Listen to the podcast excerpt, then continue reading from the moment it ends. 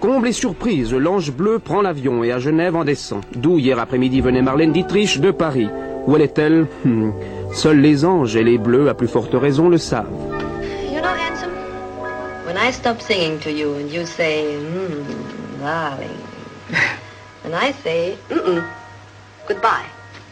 You don't get drunk and row and fight. You're a nice man. Is the judgment of this That's court... what I mean. Le soleil pour elle est en maison 5 et la maison 5 c'est la maison des jeux et des amours. La maison 7, la maison du, mariage, et pour elle en poisson, qui est le signe natal de son mari, Rudolf Sibert, euh, dont elle ne divorcera jamais. La maison 10, euh, qui est la maison du destin professionnel, accueille Neptune, maître des rêves et des illusions, et Pluton, maître des fascinations et des bouleversements. Et cette maison professionnelle se trouve en Gémeaux. Et Gémeaux, c'est le signe de Joseph von Sternberg. Nous vous parlons à l'instant euh, d'un petit salon de l'hôtel Georges V, un petit salon tapissé de gris avec des meubles roses, avec un pick-up avec des meubles anciens et avec des fleurs partout, des glaïeuls et des œillets. Nous vous parlons de l'appartement de Marlène Dietrich, je préfère vous le dire tout de suite. Car euh, Marlène Dietrich, c'est pour beaucoup d'entre nous une sorte de fée inaccessible. Castles in Spain are very beautiful, but they don't last. They blow away. And then comes reality. Reality? We love each other, that's reality. No. It's a dream. Marlène Dietrich, les plus belles jambes du monde, est après quelques minutes repartie pour une destination inconnue.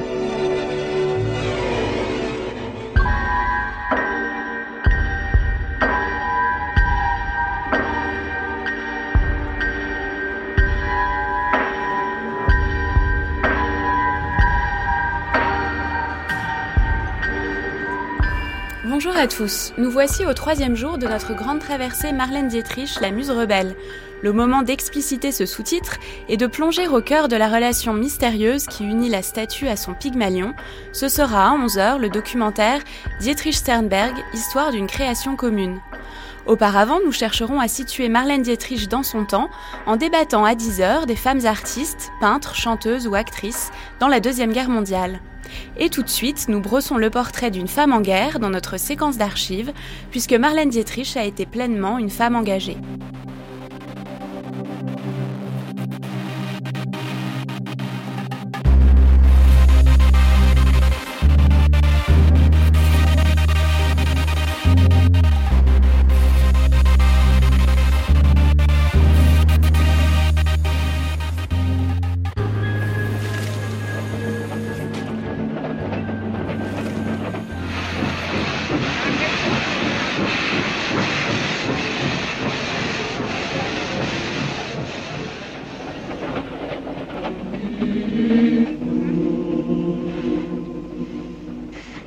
San Divina was right.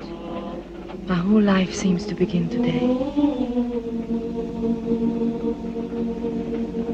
Listen, Boris.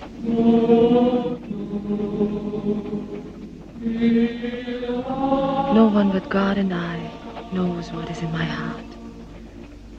That is no longer true. Now you also know what is in my heart.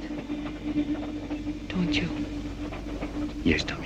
Ça, c'est une photo, elle est au bal des petits lits blancs en 38 à Cannes, et elle s'aperçoit pas qu'elle est filmée. Patrick Jeudi. Et là, elle est sublime. 1993. Elle est, elle est dix fois plus belle que lorsqu'elle pose pour... euh, Là, il y a un aréopage de photographe. Là, elle là. le sait pas. Et elle se tourne à un moment avec un regard un peu de biche effarouché vers la caméra. Elle est seule à ce moment-là. D'ailleurs, dans sa vie, peut-être à ce moment-là Ouais, aussi, elle est seule. Il y a une grande angoisse là. Ah, Quand elle se retourne, en image, on le voit, elle se retourne, et elle se dit merde, pourquoi vous m'avez filmé? Alors que là, si tu voyais le contre-champ de ce plan, Ouais. il y a euh, 20 photographes en train de l'accueillir.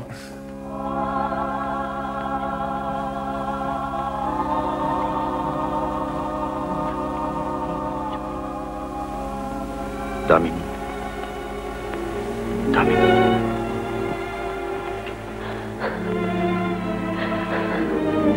You'll be with me always. lips meet, in the silence, you'll hear a box office record crashing.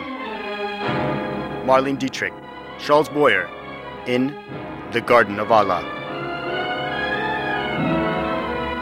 In Technicolor.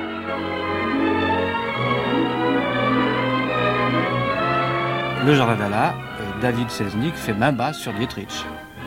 Oui, mais ça dure pas longtemps. Bernard Matignon et Dominique Rabourdin. Euh, c'est un film d'un cinéaste qui devait mourir peu de temps après, qui s'appelle Richard Boleslavski. C'est le premier film en couleur de Marlène Dietrich. Et C'est 1993. une histoire totalement, euh, totalement hallucinante, puisque Marlène joue le, le rôle euh, d'une femme qui s'appelle Dominique en fil d'âne et qui retrouve un de ses anciens amants, qui était prêtre euh, et qui a voulu, qui s'installe dans un ermitage euh, au milieu du Sahara, qui est Charles Boyer. Et à la fin, elle renonce à cet amour pour le laisser à sa vocation.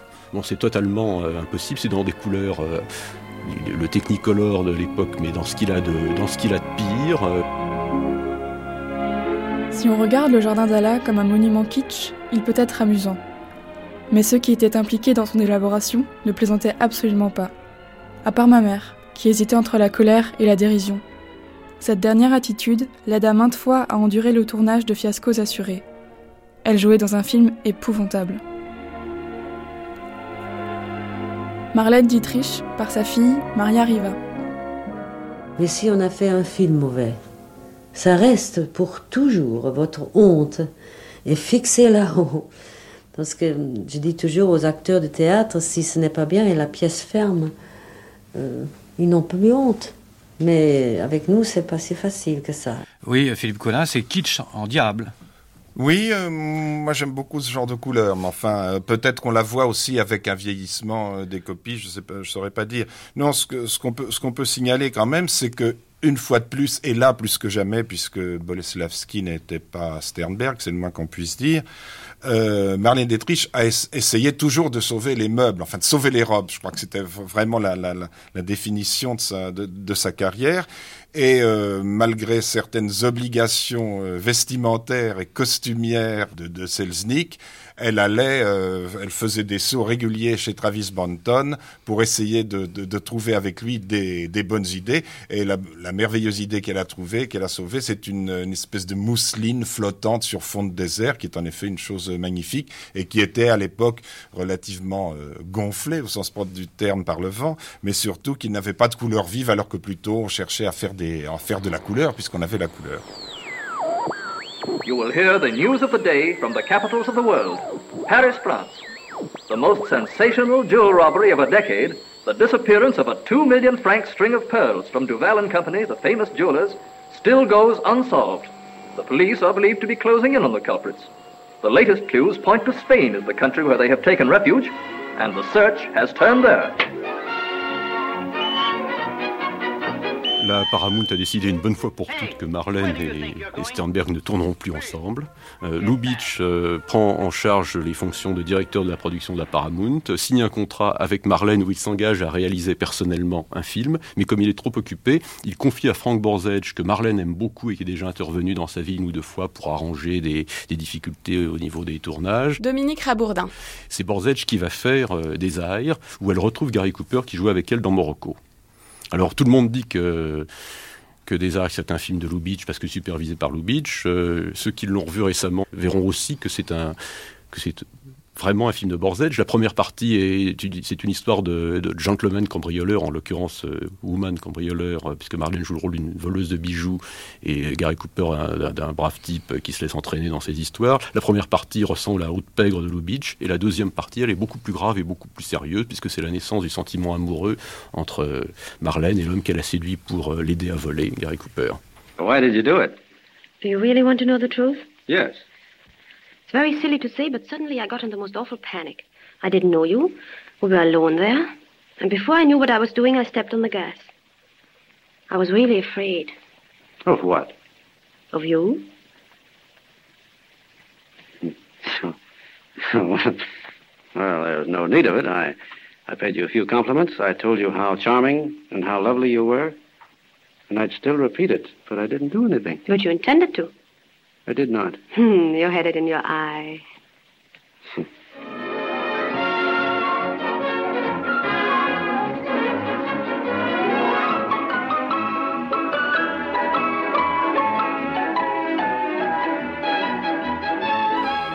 J'aimerais savoir où vous aimeriez vivre. André Parino, J'aimerais bien vivre 1963. sur une ferme, mais une ferme euh, simple, pas moderne.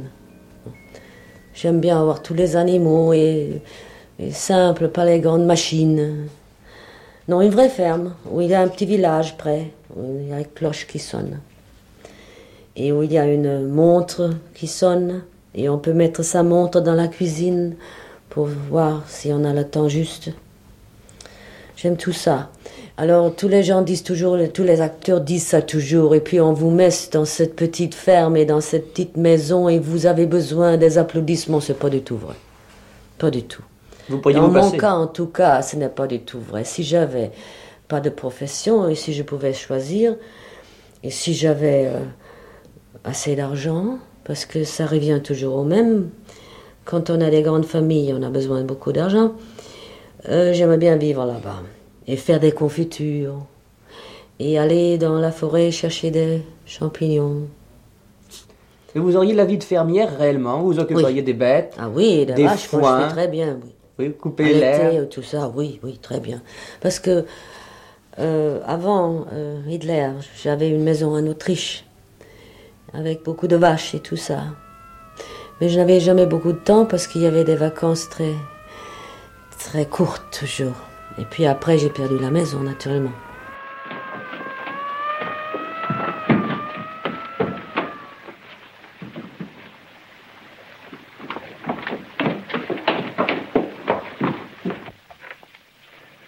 Well, calm yourself, Madeline.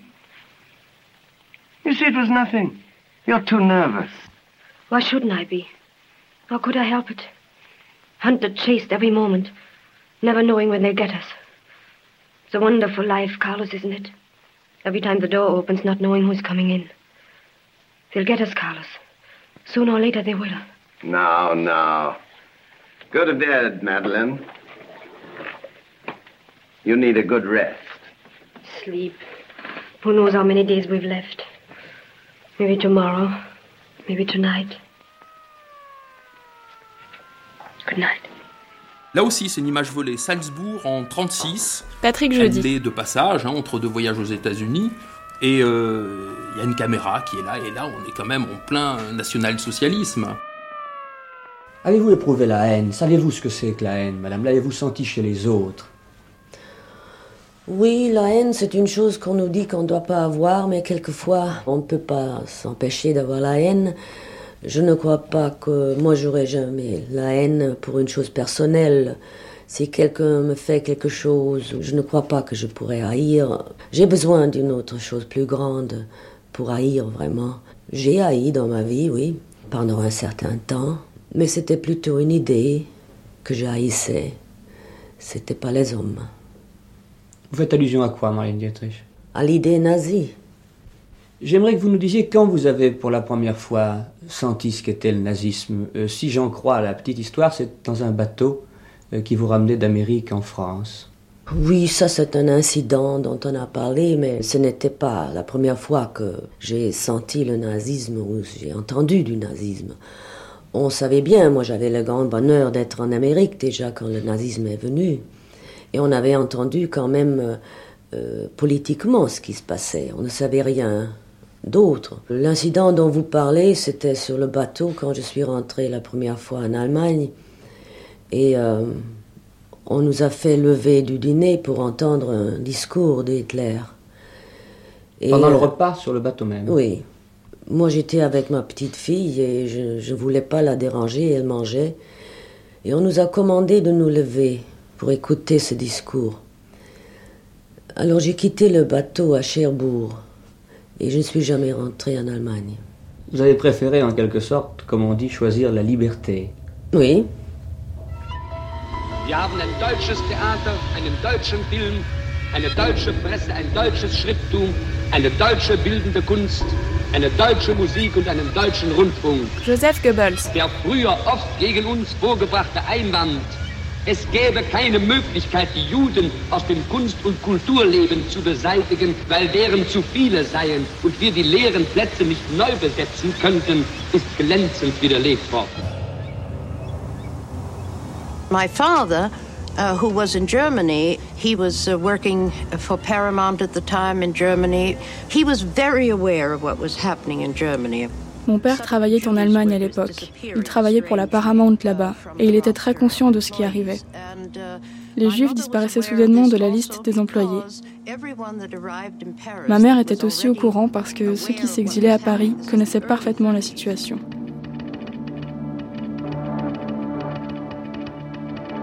Situation Berlin terrible, vivement déconseillée. Peur d'agression, bar fermé, théâtre cinéma impossible. Juifs de notre branche à Paris, Vienne, Prague. T'attends avec maman suisse au Tyrol. Nostalgie. Bisous. Rudy.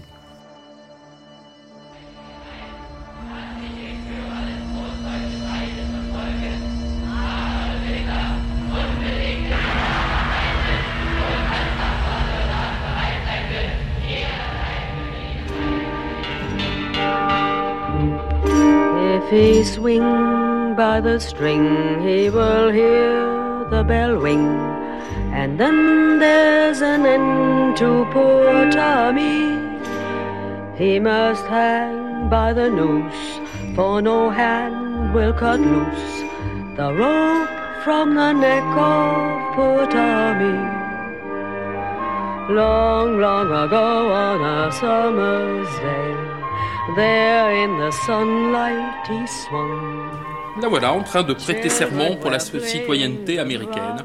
Chic, toujours, en ensemble, pantalon, veste, elle trouvait ça beaucoup plus pratique. that was sung.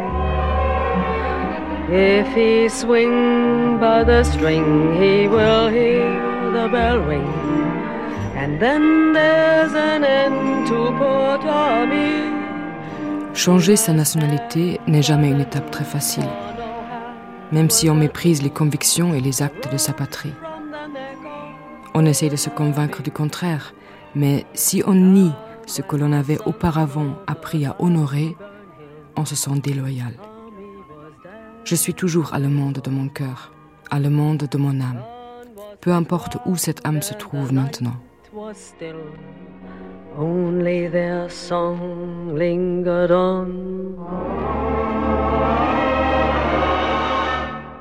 Comment viviez-vous à Hollywood?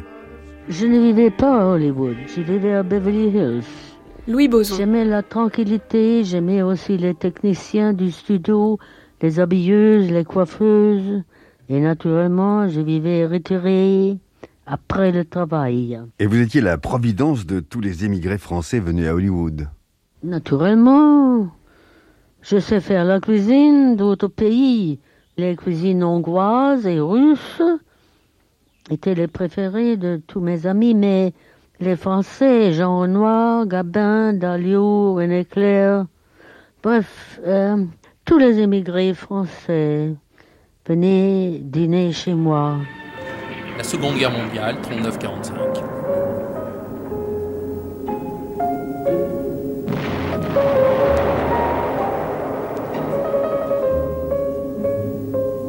L'exode, Roosevelt qui déclare la guerre au Japon et à l'Allemagne. C'est décembre 41 après Pearl Harbor.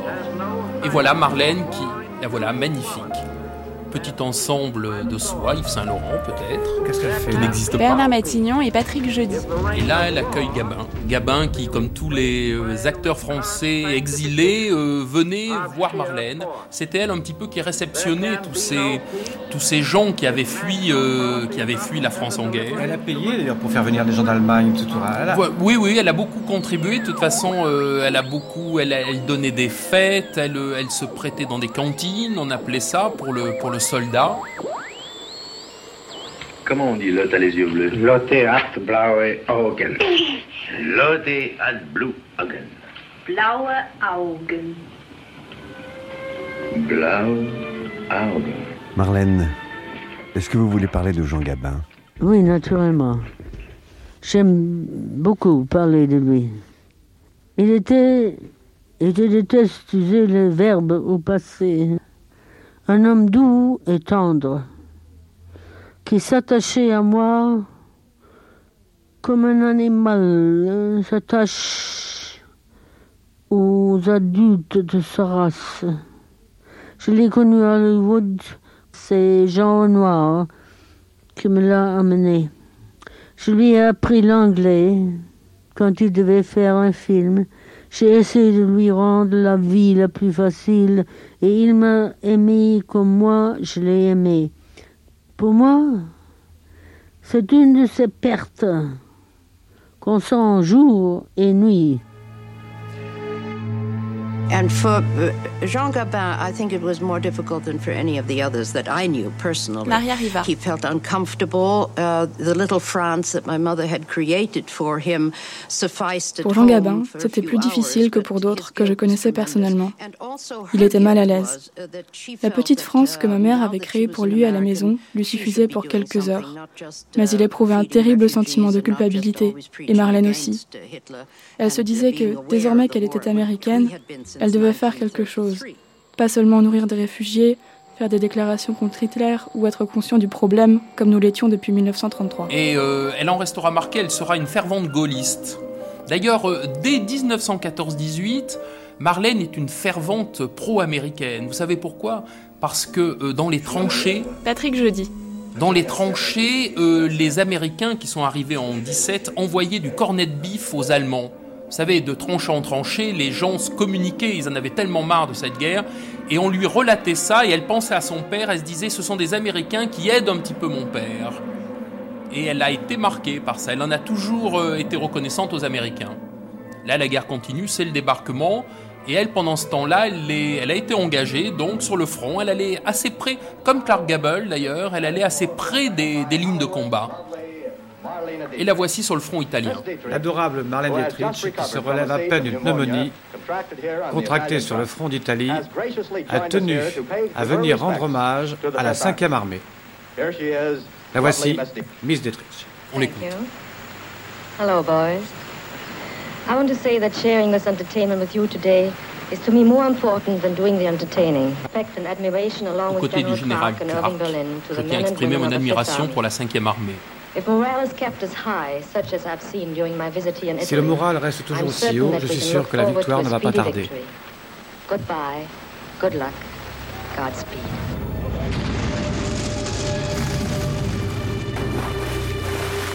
Vous vous êtes engagé dans l'armée américaine alors que vous étiez d'origine allemande. Effectivement, il vous a fallu, je pense, beaucoup de courage. Non. 1963. Non, j'étais américaine à ce temps-là. J'avais changé ma nationalité bien avant.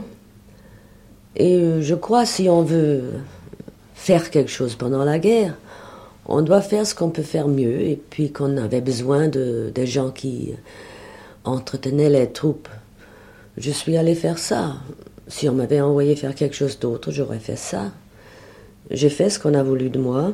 Et c'était très beau parce qu'on a pu vraiment apporter un peu de joie aux gens qui se battaient pour nous. Quelles sont vos idées, autant qu'on puisse avoir des idées sur la guerre que vous avez vues de très près? C'est atroce. C'est le mot définitif pour vous. Oui. Well, I've got an idea. If I can't sing at the Metropolitan, maybe I can give a concert in Carnegie Hall. Sure, Carnegie Hall. What will you play? A musical song? Yes. After all, you can't expect it. What did you say? I said yes. I'll play a musical saw. As a matter of fact, I brought my saw with me. Oh, no, this is a bad dream. Would you like to hear me play it?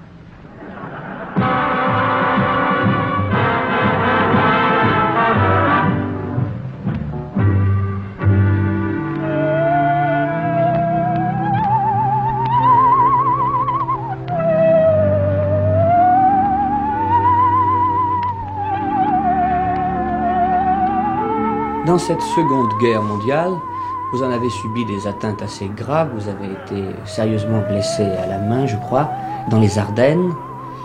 Est-ce que vous pourriez nous dire dans quelles circonstances?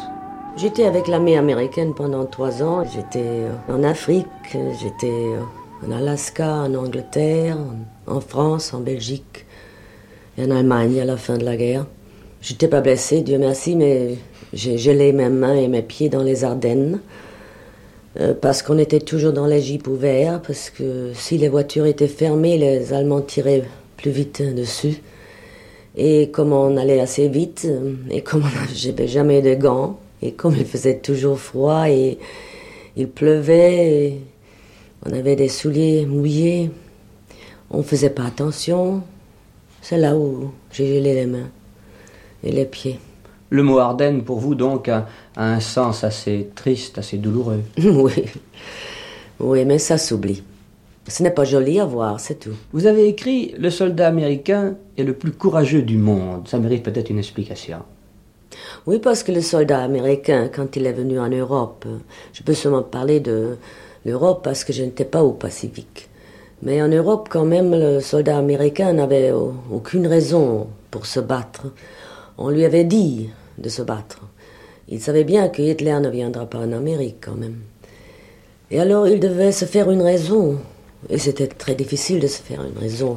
C'est facile d'être courageux, c'est facile d'être un héros quand on défend sa maison, sa femme, ses enfants. Mais quand on se bat sur une terre loin, loin de son pays, et on n'a pas de raison vraiment, pour se faire tuer ou pour se faire brûler ou pour se faire aveugler, là, il faut un courage tout à fait spécial. Et comme j'ai vécu avec l'armée pendant longtemps, j'ai eu l'occasion, ils ne se plaignaient pas même. Et c'est pour ça, pour moi, ils sont toujours les plus courageux. What do you think? There's only one way that we can decide. I can sing for you. Mm-hmm. Well, you're going to be sorry you said that. What song will you sing? Well, seriously, there's a song that our soldiers sing all over the world. It's the Mademoiselle from Armentières of this war, and it's called Lily Marlena.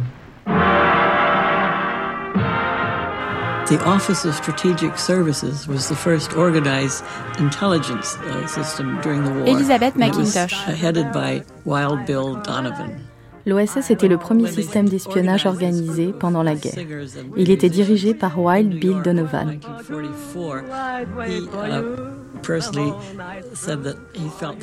Quand ils ont mis en place ce groupe de chanteurs et de musiciens à New York en 1944, il a dit qu'à son avis, c'était à elle qu'il fallait parler que l'on n'aurait pas pu faire cela avec une autre actrice ou une autre chanteuse pour des raisons de sécurité. Mais il sentait qu'il pouvait lui faire confiance et qu'elle apprécierait de jouer ce rôle. Vous croyez vraiment que parce qu'une vedette vient chanter, cela soutient le moral? André Parino, 1963. Euh, je ne veux pas dire que je le crois, mais il y avait quand même une raison pour ça. Euh, ce n'était pas le fait qu'on chantait pour eux, parce que d'habitude, ils n'étaient pas du tout dans euh, n'avait pas du tout le désir d'entendre des chansons. C'était plutôt une idée que si on était là, nous, euh, tout n'était pas si mal que ça. Parce que les soldats se disaient, on ne peut pas attaquer aujourd'hui parce qu'elle est là, on, on ne l'enverrait pas ici parce que c'est trop dangereux. Et alors c'était plutôt euh, à nous de, les calmer. Et puis aussi, ils voulaient parler de chez eux, ils demandaient des questions. On venait de leur patrie. Et ils avaient beaucoup de questions où il n'y avait pas de, de réponse. Et c'était plutôt pour ça qu'on nous envoyait. Euh, on chantait aussi naturellement parce qu'on voulait qu'ils rient un peu. Mais la plupart de notre devoir là-bas, c'était quand même de, de leur parler ou leur donner l'assurance qu'on ne les avait pas oubliés. Étiez-vous un militaire? Aviez-vous un grade? Non, dans l'armée américaine, il n'y avait pas de grade, nous étions des simples soldats. Dans l'armée anglaise, il y avait des grades aussi, je crois, dans l'armée française. Les acteurs étaient lieutenants, quelque chose comme ça. Nous n'étions pas. Nous étions les simples soldats. Nous couchions avec les, sur les routes, dans nos sacs de couchage. Et c'était très bien parce que je crois que comme ça, on a vraiment fait du service parce qu'ils voyaient qu'on vivait avec eux et on n'était pas réservé pour les officiers.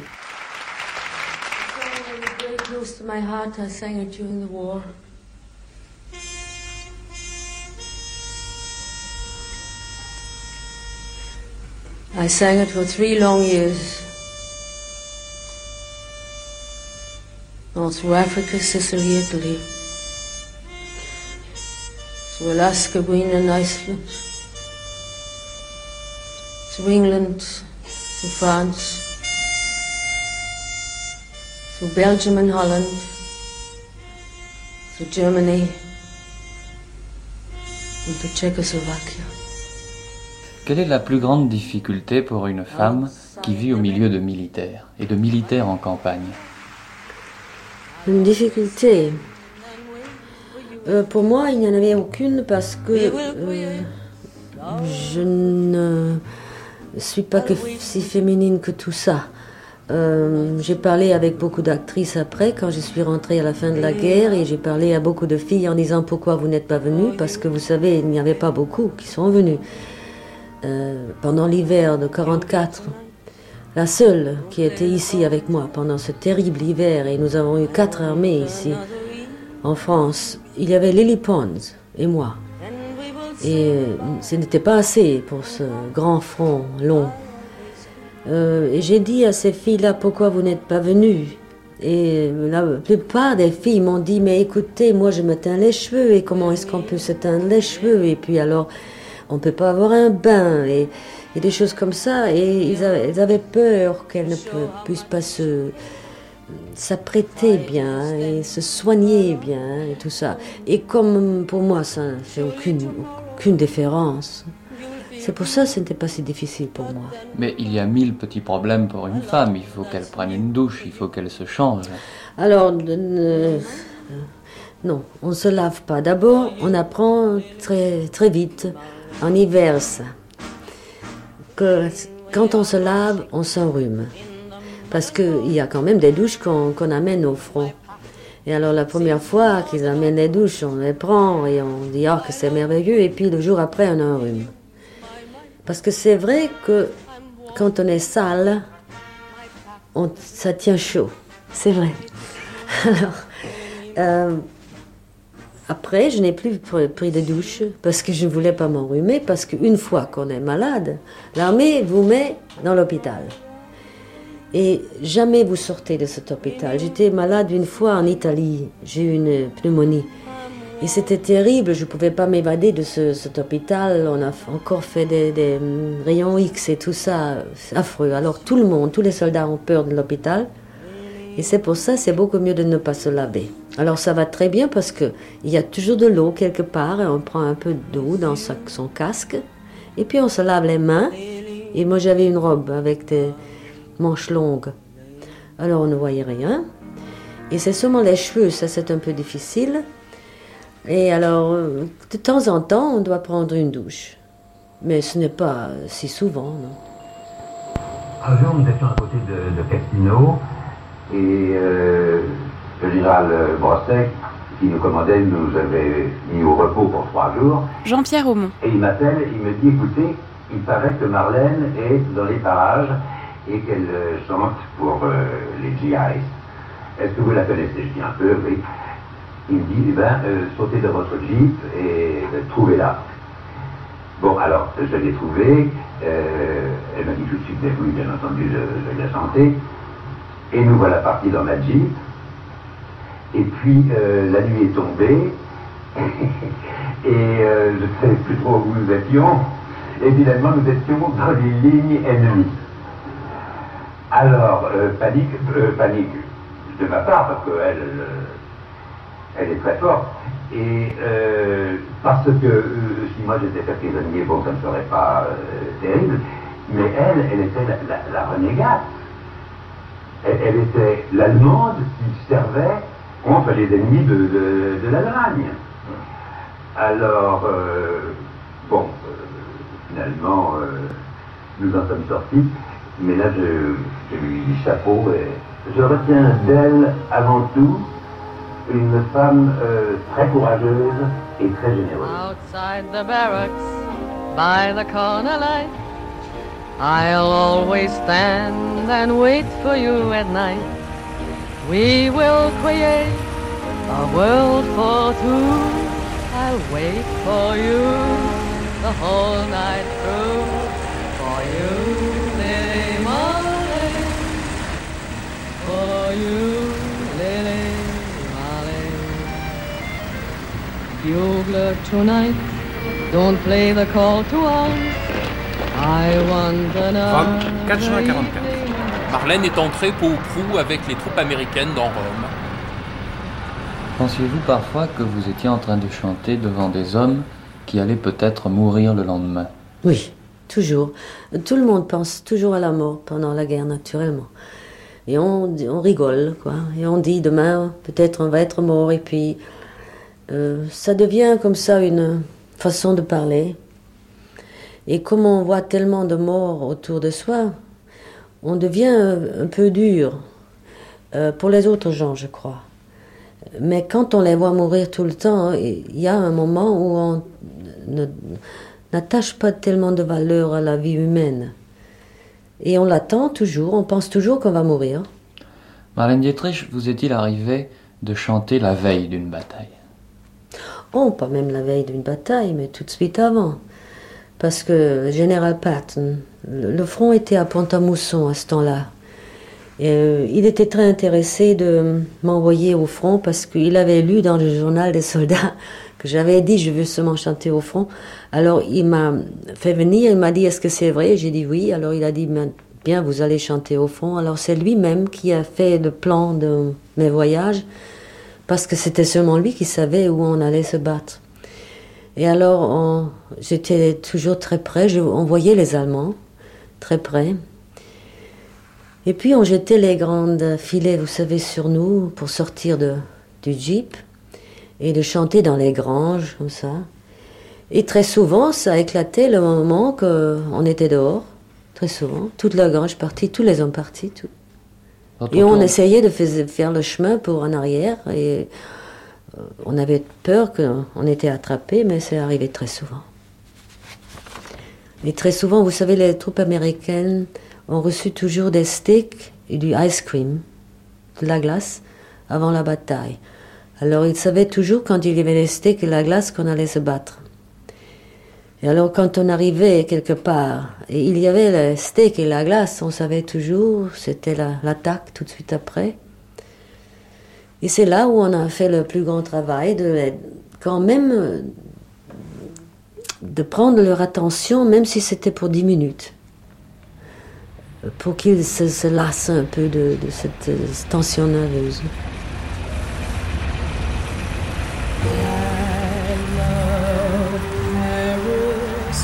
Paris, le 25 août 1944, euh, l'entrée des troupes américaines euh, dans les rues de la capitale.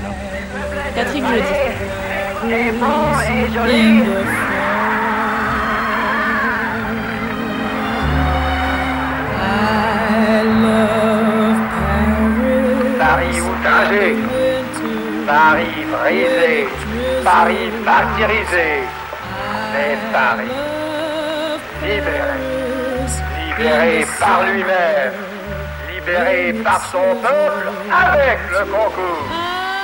Armées de la France avec l'appui et le concours de la France tout entière. c'est la fin de la guerre et Marlène est avec euh, Jean Gabin qui lui a rejoint la deuxième DB et va avec Leclerc euh, libérer Berchtesgaden. On frémit au passage des avions. On est abasourdi par le fracas des chars. Mais on n'oublie pas de fêter Marlène Dietrich et la France, insouciante, danse au carrefour. Et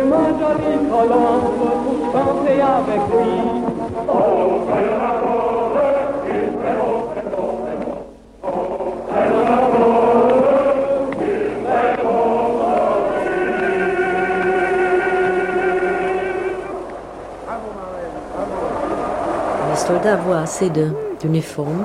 Et comme nous étions en uniforme, naturellement, pour voyager, j'ai toujours mis la robe. Très souvent, c'était affreux parce que il faisait terriblement froid. Et alors, mes dents faisaient un tel bruit que je ne pouvais pas chanter. Mais j'ai toujours mis la robe parce que pour eux, ça voulait dire quelque chose de différent que la guerre. Et comme c'était une robe qui était brodée, elle ne se chiffonnait pas et je pouvais la voir dans mon sac très facilement, roulée dans une boule. Et ça allait très bien.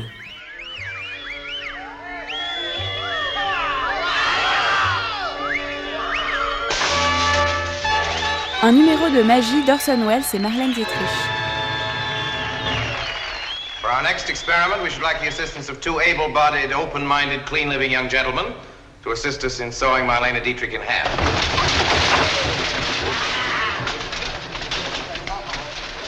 In the regulation method of sawing the woman in half, the subject is generally. What is your name, sir? Fred. Uh, Fred, I'd like you to know Marlena. The subject is generally placed in a. You don't have to make anything special of it. Uh, uh, in a large wooden box for concealment. We, however, do it the hard way. Our torture chamber has been drastically abbreviated. Ahmed, the wooden rompers. Just try that on for size, Marlena.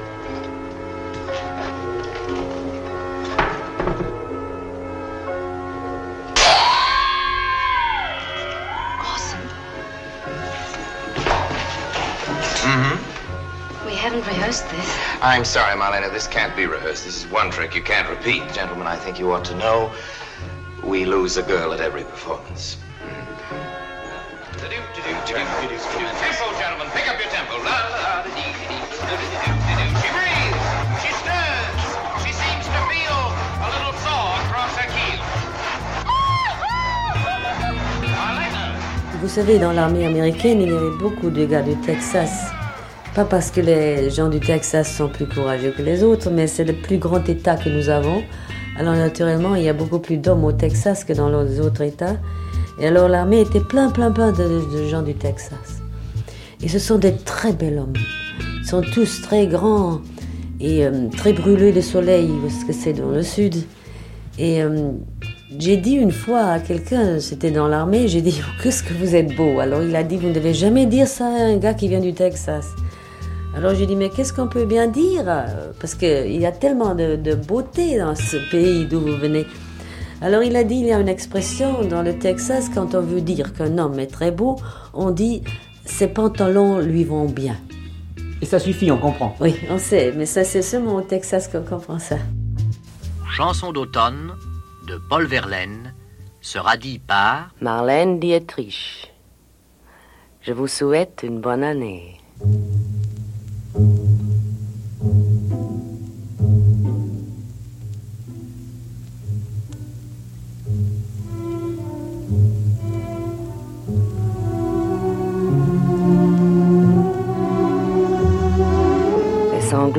Des violons de l'automne blessent mon cœur d'une langueur monotone.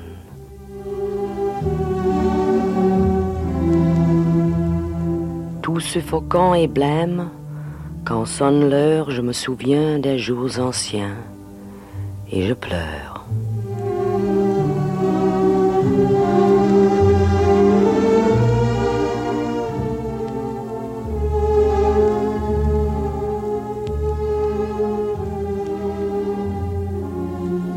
Je m'en vais au vent mauvais qui m'emporte de ça, de là, pareil à la feuille morte.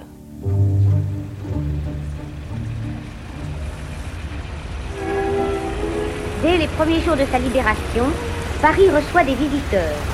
Marlène Dietrich, mobilisée au service des armées alliées, fait un rapide passage à Paris avant de retourner chanter pour les soldats. Décembre 1944, radiodiffusion française. Avant la déclaration de guerre de l'Amérique, au moment des préparatifs, de nombreux Américains arrivaient faire leur apprentissage de l'armée dans les camps.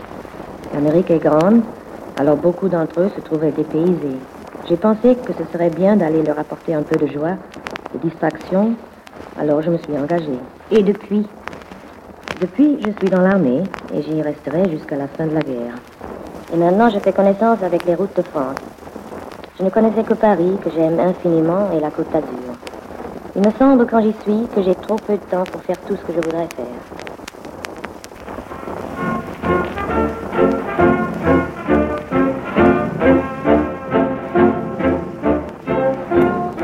Il y a eu pourtant un moment où vous avez fait un acte politique, vous avez pris une position. C'était pendant la guerre, au moment où le général Giraud semblait avoir la sympathie des Américains. Oui. Et je sais que là, vous avez pris position pour Oui. un autre général. Oui. Oui, j'ai fait ça comme bon soldat. Moi, j'avais donné mon cœur au général de Gaulle. Et euh, personne ne pourrait m'empêcher de ne pas rester avec lui et porter la croix de Lorraine. Et même quand on, on nous a dit on ne devait pas porter la croix de Lorraine et que Giraud était en vogue en Amérique, je suis restée fidèle au général. Je je ne trouve pas que c'est une action politique.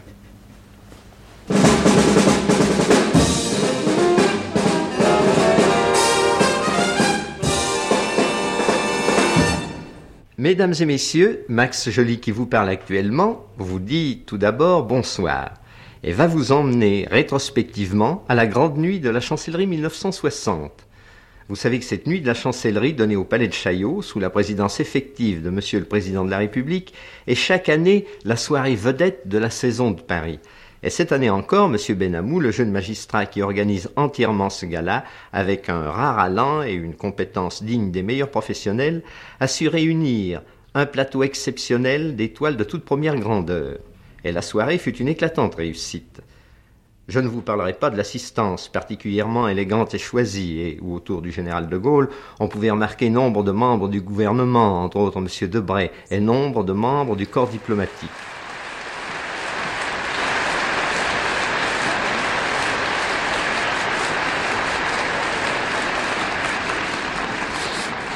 Il est très difficile de se faire un nom. Il est très difficile de se faire surtout un prénom. Et lorsqu'une femme essaye de se faire un prénom et au bout de quelques années conquiert le cœur, l'affection du monde entier, on peut dire que cette femme a bien mérité de l'art et euh, de ses pays nombreux parce qu'elle a dans son cœur avant tout la France. Elle l'a prouvé dans les bons comme dans les mauvais jours, les jours de deuil.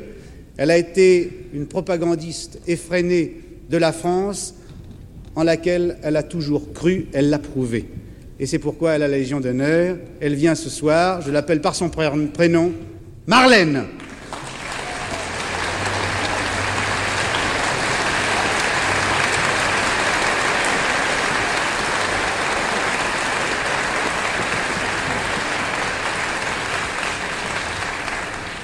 Vous vous appelez Marlène. Je suis audacieux de vous appeler par votre prénom, mais nous vous appelons tous Marlène. Mais c'est bien ça. Une question, où étiez-vous pendant la guerre, Marlène? J'étais avec l'armée américaine pendant trois ans et j'ai travaillé pour les troupes alliées et j'ai chanté pour les Français. Sans arrêt. Pendant la guerre, bien sûr, les femmes ne portent pas de bijoux, mais pourtant, Marlène, vous avez tenu euh, tout le temps de cette guerre à porter un bijou que vous aimiez beaucoup. Deux bijoux. Oui, lesquels? Les croix de Lorraine. La croix de Lorraine. Les croix de Lorraine. Les deux croix de Lorraine. Nous le savions et nous vous en remercions ce soir euh, publiquement. Nous savons que vous aimez la France au-delà de toute expression.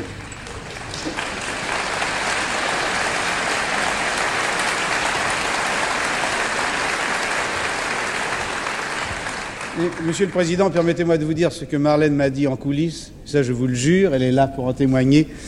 Elle m'a dit qu'elle vous portait une affection, pour ne pas dire plus, absolument totale, et que s'il y avait une chose qui la captivait, je vous dis exactement les mots de Marlène qu'elle n'ose pas vous dire, qui la captivait dans la littérature française, c'était votre discours du 18 juin, je vous jure que c'est la vérité.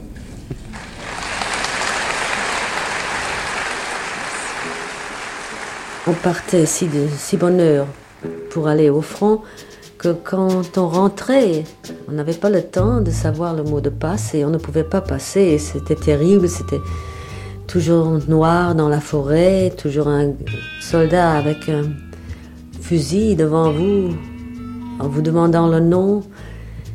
Et alors, un jour, j'ai envoyé un mot au général Patton et j'ai dit, s'il vous plaît, on, a tellement de difficultés de rentrer le soir parce qu'on ne sait pas le mot de passe. Et alors, le jour après, c'était la même chose et j'ai dit, s'il vous plaît, on ne sait pas le mot de passe, mon nom est tel et tel et j'ai répété mon nom deux fois. Et le gars m'a laissé passer. Et on était assez étonnés. quand on est arrivé à où nous habitions, j'ai demandé qu'est-ce que c'était donc le mot de passe. Alors on a dit le mot de passe aujourd'hui c'était euh, les jambes. Alors il y a quelqu'un qui a dit que Patton avait fait ça pour me faciliter la rentrée à la ville. Je ne sais pas si c'est vrai. Oh Marlène le cœur saigne, s'accroche en haut de tes pas. Ô Marlène, dans tes veines coule l'amour des soldats. Et quand ils meurent ou s'endorment, c'est la chaleur de ta voix qui les apaise et les traîne jusqu'en dehors des combats. Oh Marlène, c'est la haine qui nous a amenés là. Mais Marlène, dans tes veines, coulait l'amour des soldats. Et quand il meurt ou s'endorme, c'est dans le creux de tes bras qu'il s'abandonne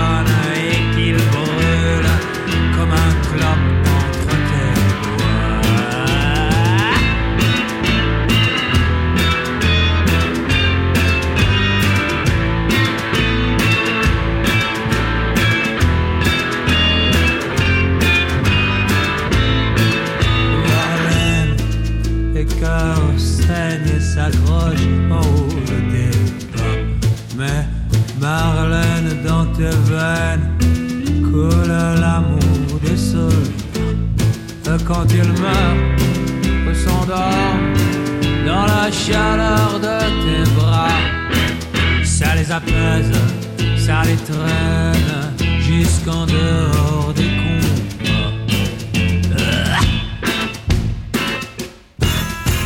Notre séquence d'archives s'achève avec cette chanson de Noir Désir en hommage à Marlène.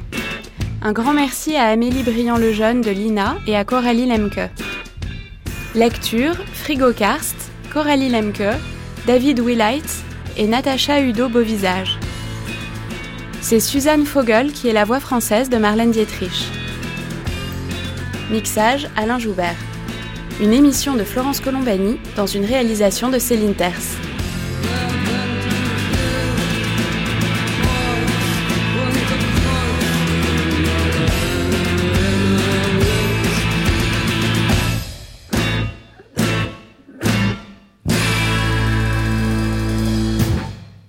À demain pour une nouvelle séquence d'archives autour de l'après-guerre de Marlène Dietrich, un après-guerre qui est aussi un après-Gabin.